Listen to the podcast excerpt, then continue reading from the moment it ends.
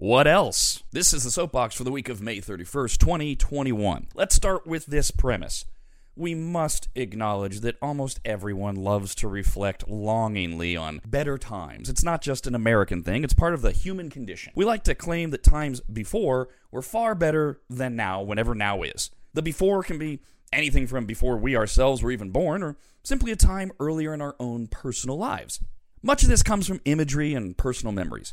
Americans, aware of their nation's history, often wax nostalgic about the 1950s. This is almost always associated with pictures and stories we were told of the post-World War II high, the booming economy, and the nation as a whole having established itself as the world's leader. Sounds great, doesn't it? And it was! Unless you were a woman or a person of color, things weren't so great for them, let alone anyone questioning their sexuality or even their gender. Generation Xers, people of my age, tend to glamorize the 90s, thanks to the fact that the economy was booming, most of us were in our 20s, and as we remember it, everything was just great. People got along, most were happy, there was a fitness and health boom, not to mention Seinfeld, Friends, the dawn of fast-paced action films like Speed. We had grunge, alternative rock, pop, and country music that were all wildly popular. Everyone played Super Nintendo, and we all talked around the water cooler at work. And there was also the promise of this fancy and exciting new thing called the internet.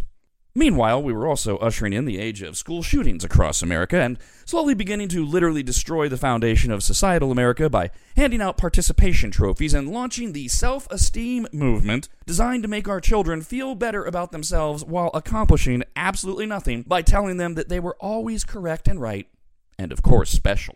My point is, things are always crystal clear in the brain's rear-view mirror because we're able to self-edit and omit at will, which is how many people today decry the biased media as though it's never existed before, completely ignoring the facts of the past and the reality of the present. Forgiving the use of hyperbole, there was never an unbiased, fair, or bipartisan media writ large in America. Walter Cronkite, a.k.a. the most trusted man in America, was loudly and proudly liberal by his own definition, yet we're told was unbiased in his reporting. An unbelievable assertion, especially when you take the time to actually review many of his most famous moments. The big three of the aforementioned 90s, the news reporters Peter Jennings, Tom Brokaw, and Dan Rather, were all leftists entrusted with telling Americans the news, when what they actually did was skew the facts and events to fit their political narrative. This, in fact, was the justification for the rise of Rush Limbaugh and later Fox News. It was to balance the playing field, by lying, omitting, and distorting the other news in the opposite direction of what had been previously considered to be factual. Two wrongs make a right. No pun intended. See, because they're on the right. Get it? Fox, Limbaugh, on the right. Never mind. The argument that there was a time when we were given facts by news reporters is infantile. It's naive, it's nostalgic, and it's provably untrue if you desire to indulge yourself in the time to research the facts, as opposed to what you've been told or what you've chosen to remember. Plus, it completely misses the point. Prior to the turn of this century, even with Limbaugh exploding and Fox News emerging, there was an understanding and acceptance in America that has long since disappeared, much to our detriment. No matter our disagreements, many of them volatile and powerful, there is something we have completely lost, unlike at no other time in our history save the Civil War. We've lost our Americanism. See, now there's tribalism, which is the state of being organized by or advocating for tribes or tribal lifestyles. Human evolution has primarily occurred in small groups, as opposed to people's cooperation within a society as a whole, save one exception, America, prior to 2000. Don't misunderstand. There's always been what I call micro-tribalism in America, and there always will be. But as a nation, we still rallied around the country as a whole. We were, at the core, Americans, which was defined as our ability to freely fight with one another, but always acknowledge that we were united as one nation. That notion was shattered in the presidential election of 2000, Bush v. Gore, and has never been repaired. In fact, it's worse now than it's ever been since 1861. There is quite literally nothing that unites us as a nation. A year ago, I used this same analogy with a different name, but it's no less true. If President Biden were assassinated tomorrow, there would be no national unity as there has been in the past when such a calamity occurred with one of our leaders. Half the nation would mourn, but the other half would cheer. And you know damn well the same is true had it been Trump. We're coming out of a global pandemic. We're leading the world's way out of a global pandemic. We're not united as Americans over that triumph. We're still arguing about how we handled it. We've become a nation of tribalist cannibals, willing, even hoping, to eat our own in an effort to recreate the nation in our own image while not even allowing the other opinions a voice. It's the most un-American we've ever been. Enter social media. Ugh. Social media isn't simply that. In fact, 53% of all Americans say that social media is their primary, if not only, news source. You heard that correctly. More than half of this nation gets its news from social media. Think of all the lunacy you see posted daily on Facebook, Instagram, Twitter, TikTok, and everything in between. And then soak in the knowledge that 53% use that as news. In fact, many tech conglomerates cite that very fact as the reason that they had to become more involved with the dissemination of facts. I mean, after all, if you are one of a handful of people who control and operate more than half of the nation's access to information, you have a moral obligation to be mindful, don't you? The answer, of course, is hell no, but we don't live in a sane society. It is neither big tech's job nor the government to control, translate, meter, limit, or deny our access to not just information, but also each other's thoughts that we're willing to share. In the government's case, it would be unconstitutional. In the instance of three major corporations controlling 90% of all social media, it's a blatant violation of American antitrust laws. And either way, it's wrong and reprehensible, and most notably dangerous and dishonest. Enter the modern-day Walter Cronkite. There isn't one. Rather, there are many fractured into various tribes. Sean Hannity, Rachel Maddow, Tucker Carlson, Chris Cuomo, Mark Levin, and Anderson Cooper are all considered the modern-day Cronkite by varying factions of tribes around the nation. Meanwhile, the New York Times, Washington Post, Wall Street Journal, and Washington Examiner simply spend each day printing articles that completely contradict one another, thus canceling out the truth. But hey, at least they're all speaking and being heard or read. Enter big tech. They took a decidedly different role in terms of weaponizing their bias and influence, rather than deciding to simply slant every story to fit their narrative.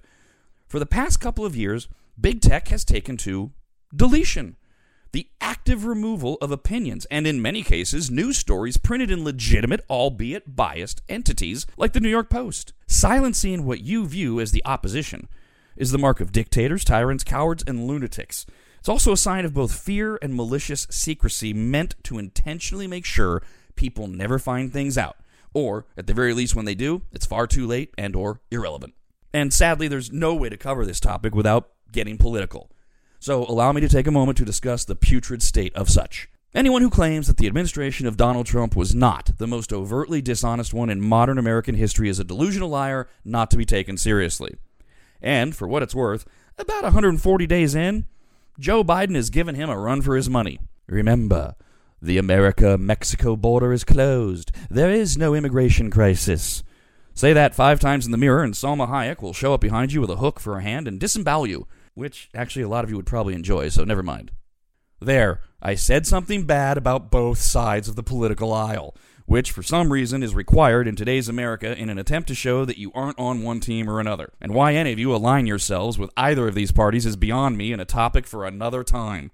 With all of that said and established, the truth is that big tech is markedly liberal, and admittedly so. So when they embarked on their mission to help feeble-minded Americans have access to only the truth, they did so by assuming that anything anyone conservative said was false. I mean, it was, and it still is, so childish and disgusting to approach the dissemination of information like you're a child. You cover your ears and you go, la, la, la, la, la, la, over and over, and never let the person that you disagree with be heard. That's not a way to run a platform designed to share both information and opinions. And yet, they've been doing it for years.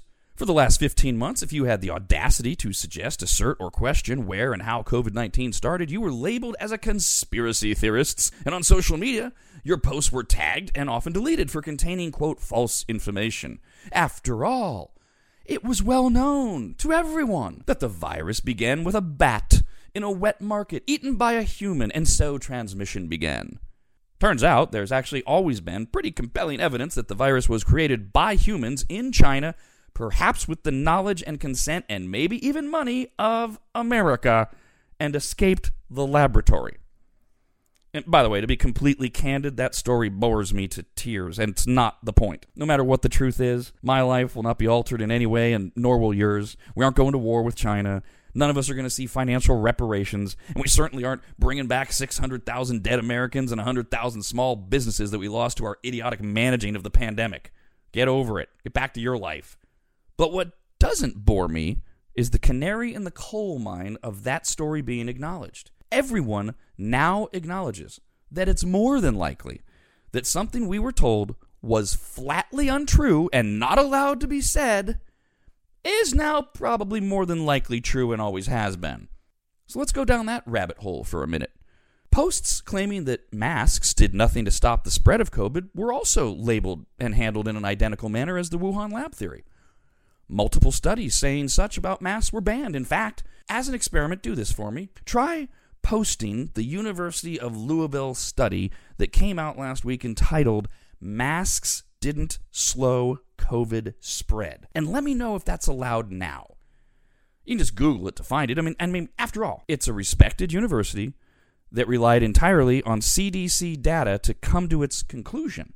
That certainly should be something we all are allowed to see, debate, and discuss, so I'll be curious to hear the results. The governor of Florida had a press conference a few months ago, deleted from YouTube, because in it were accredited and respected doctors and disease specialists who were explaining why Florida's approach of living with the virus was safe and effective.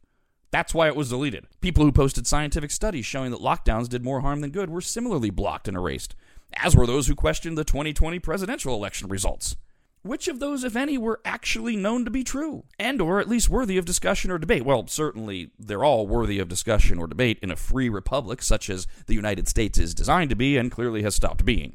All of this demands the question, what else is knowingly and maliciously being kept from us to even consider, let alone discuss and think about amongst ourselves? We aren't just being lied to overtly every day by Rachel Maddow on one side and Sean Hannity on the other. We're also being shielded from access to things. And as I've always said, a lie of omission is still a lie. And in an odd, ironic final twist, there's one thing that suddenly isn't being hidden from us at all by anyone on either side, which is unheard of today.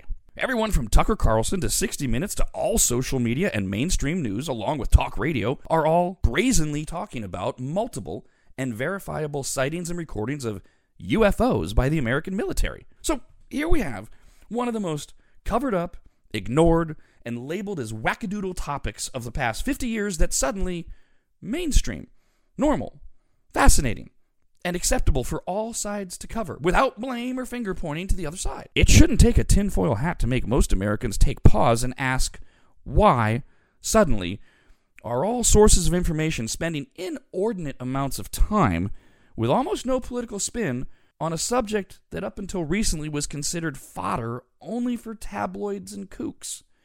And yet none of us are doing that, wondering about that. I promise you that there's a reason it's happening. And I also promise you that when we find out, it'll be far too late.